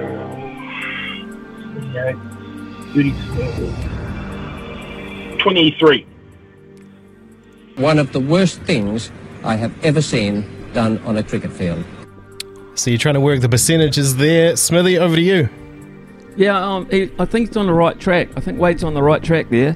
I'm going to say they won 26. 26. That's not called black chips. No. Right in the slot. No. Oh, that was a misfire. That was an absolute misfire. Oh, you're kidding me. I'm sorry, you're right. Yeah, I'm sorry for the tease there. That's my fault. No, there's even less, guys. Even less. 12. The best win streak for the Wallabies has been 5 from 1998 to 03. As Brian puts that, it's the Tane Randall years, and they haven't held it ever since. Okay, That is intriguing. I thought they might be a little bit stronger than that, but the last decade, the last 15, 20 years have been pretty much one-sided, haven't they? Okay, Logan, what's question 3? Yeah, hopefully that your trigger finger doesn't come back. Last question for you, Wade. $100 TAB bonus bet on the line. The record for most tries in a match by an individual is 4, and it is shared by a player from each nation. Former Aussie flanker Greg Cornelson did it in 1978 at Eden Park. Which All Black achieved that same feat in 2018 at Eden Park? Oh, God. 2018. Oh, 2018. Four tries. Joe Rockefoko. One of the worst things I have ever seen done on a cricket field. Not Joe. Smithy, over to you. Yeah, I'm struggling here. I really should get... I probably was on the sideline for that game, which makes my lack of knowledge absolutely appalling. 2019, that's only 3 years ago. 18. I'd say. 2018, 4 years ago. Should have this. Right there in the palm of your hand. World Cup wingers in 2019 in the World Cup. Got to be a winger. I'm suggesting it's a winger or a fullback. Maybe a fullback. Nah. I can't. I'm sorry, I can't. Fullback. No, I can't. I'm sorry. I'd have to go someone like Caleb Clark. One of the worst things I have ever seen done on a cricket field. Bowden Barrett was the answer I was looking for. Bowden Barrett. Okay. Well, I'm done. And Wade, congratulations. Congratulations, mate. Neither of us were any damn good, but here's the thing. You're $100 better off and I'm not. Beautiful. Thanks, guys. Okay, mate. Start. What are you forecasting tonight? Big win? I think they win by more than a converted try. Rightio, so 7+. So 7+ for Wade. Stay on the line, mate. And Brian will get your details. We'll get that money into your account as soon as we possibly can. Wade from Christchurch, our winner this morning. Well, yeah. Good morning. Good morning, mate. Have a good day, and we'll be back very shortly. Summer or winter, he's the voice of sport in Aotearoa. This is Mornings with Ian Smith on SENZ. Well, join us each week. We try to raise funds for four New Zealand charities. Ours, of course, is Women's Refuge, and we do it through the Pacing for Purpose horse, but we also do it through the greyhound racing industry as well. And our greyhound for this week is racing at Addington Friday, tomorrow night, being 6:51pm. It's race 7, number 2, Texas Jewel. Number 2, Texas Jewel at the Addington Greyhounds tomorrow night, race 7, and you can tune into SENZ every Sunday from 12pm for Greyhound Racing New Zealand's Dog Speed, hosted by legendary greyhound experts and Mark Rosanowski and Dan Roberts. Don't miss a beat with Greyhound Racing New Zealand's Dog Speed on Sunday at noon. I've been having some thoughts about this young lady, if you can call her that, this Caitlin Moran, who plays for Newcastle Knights, and had this expletive on Twitter and left it up there for 9 hours. Didn't just put it up and take it down, put it up and left it there for 9 hours. So she meant it. She absolutely meant it. I won't repeat what she put on her Twitter message, but it has caused a furore within Australian rugby league circles, and I wouldn't imagine they've noticed it too much on the other side of the world in England. But it was disgraceful, absolutely disgraceful. Leading sports broadcasters such as Ray Hadley have labelled it reprehensible, and it was disgusting, absolutely disgusting. Her punishment has been to be banned for one game and 25% of her salary. I think it goes a bit deeper than that for me. I don't think she needs to make some serious apologies around the place, and for me to even think about the fact that she made a genuine mistake here. Otherwise, you've got to think that with the nature of what I said, she has got a serious problem, this girl. What do you make of that? This is a really interesting topic/issue, Smithy. I would be honestly very surprised if an apology came out, unless she was basically forced to by the NRL to try and save some face here. Because, I mean, the comments that she made, you know, she's speaking about the Indigenous relationship that the monarch had with Australia, or has with Australia, and obviously feels incredibly strongly about it, which is why I kind of feel we may not get any kind of reply or comment from her in terms of an apology. It does hit her pretty hard in terms of, I mean, the fine and, you know, the game as well. The season is a lot shorter in the NRLW, so she's going to get pinged quite hard there. And also, she now goes down in history as the first NRLW player to be suspended for an off-field incident. And, I mean, to me, yeah, she broke the code of conduct there in terms of the social media policy for the NRL. That kind of thing is important, and it's in place for a reason when we see the likes of what has happened around, say, like Israel Folau in the past. But when you consider some of the off-field incidents that are happening in the NRL in the past, have happened recently, you just got to look at Taylor May. That is a much deeper issue. I don't like this idea of, you know, people labeling someone a dog. I mean, I just find that really disrespectful, no matter who you are, what color your skin is or anything, or whether you are a queen or not. But, yeah, she went pretty far. I don't know if she will have learned her lesson in terms of wanting to give an apology like you might be wanting, but the fact that she's going to miss game time, that is probably going to hurt her a lot, Smithy. Well, I hope so, and I hope it hurts her team, Newcastle, as well, because other people that should be around her, giving her the message. Just totally out of order. I've never, when I read it, I just thought, no, you cannot be. I mean, you cannot be writing that stuff and leaving it up there for 9 hours. That was the thing that got me. You know, if she put it up there in a fit of rage, and then someone saw it and said, take it down quick, smart, before someone sees it. Sure. 9 hours, Logan? 9 hours? Yeah, that one is a bit bizarre, but this is the thing in the age of social media and Twitter is, even if it was up for 5 minutes, guarantee someone would have screenshotted that and it would live on in infamy. And I appreciate and applaud the media that have reported on this for not publishing what was said. There's others that have, and the words are out there. But yeah, 9 hours is a long time. You kind of would have thought that the Newcastle Knights would have picked up on that and said, hey, what are you doing? Perhaps maybe we should take this down. So the fact that it took 9 hours for something to happen, it is yeah, bit interesting. I'll say that. Okay. Yeah, it is.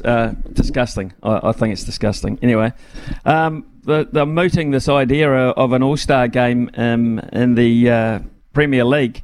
The Chelsea owner, the new owner, Todd Boehly, has called for an all-star game in the Premier League, similar to those played in the United States. It hasn't been that well received by your good friend Jurgen Klopp. Boehly is the head of a consortium that completed an $8.2 billion takeover of Chelsea in May, of course, after Abramovich was kicked out of the joint. He suggests in a conference in New York that North East South would create revenue that would filter down the English football pyramid. Klopp believes the idea is unworkable, citing an already crowded fixture list. He doesn't wait long. He says when he finds a date for that, he can call me. American sport players have 4-month breaks, Klopp said after his side's Champions League win over Ajax of Amsterdam. Does he want to bring the Harlem Globetrotters here as well? That is typical Jurgen Klopp. I love that. I love the humour coming out of Jurgen. You're making me sound like a Liverpool fan when you say, my man, I don't even know if I have a team yet, Smithy. I'm still trying to decide. I do think, though, he is right there. I mean, is Todd Boehly trying to basically be a real-life Ted Lasso? Is he trying to come into, the English game and try and Americanize a little bit? I mean, when you think of the all-star programs like in the NBA, the NHL, you've got the Pro Bowl and the NFL, there's a lot of... It's lackluster. It has kind of lost a lot of its sheen and, a lot of players don't actually care to play it anymore. Some feign injury, some find ways to get out of it, whether they get suspended or not for missing it. They honestly don't really care because it doesn't mean anything. It's just like an entertainment product, at least in the world, in terms of Major League Baseball, a result in the All-Star game there decides who gets home advantage in the World Series. There's nothing like that with the other major sports in the States. So, yeah, I definitely don't really see anything like this taking shape in the Premier League, Smithy. And I think Jurgen Klopp, the way he's sort of come about it, probably a lot of people might reflect his thoughts. I agree. Totally agree. I can't see it happening. Not in our lifetime anyway, well, mine in particular. Logan, you might go a bit longer than me. Mark has texted in and said, read it out, Smithy, read it out. I won't read it out, Mark, but what I will do is, if you want to read what she said, Google her name, Caitlin Moran, Caitlin Moran, and you'll see it in one or two of the articles that they have published there. It's still up for grabs if you want to see it. Disgusting. 11:51, time for staff shortly. Sometimes needing new tyres can catch us by surprise. That's why Tyre Power gives you the power of Zip Pay and Zip Money. You can get what you need now, get back on the road safely and pay for it later. Terms and conditions apply. So visit tyrepower.com.au or call 13 21 91.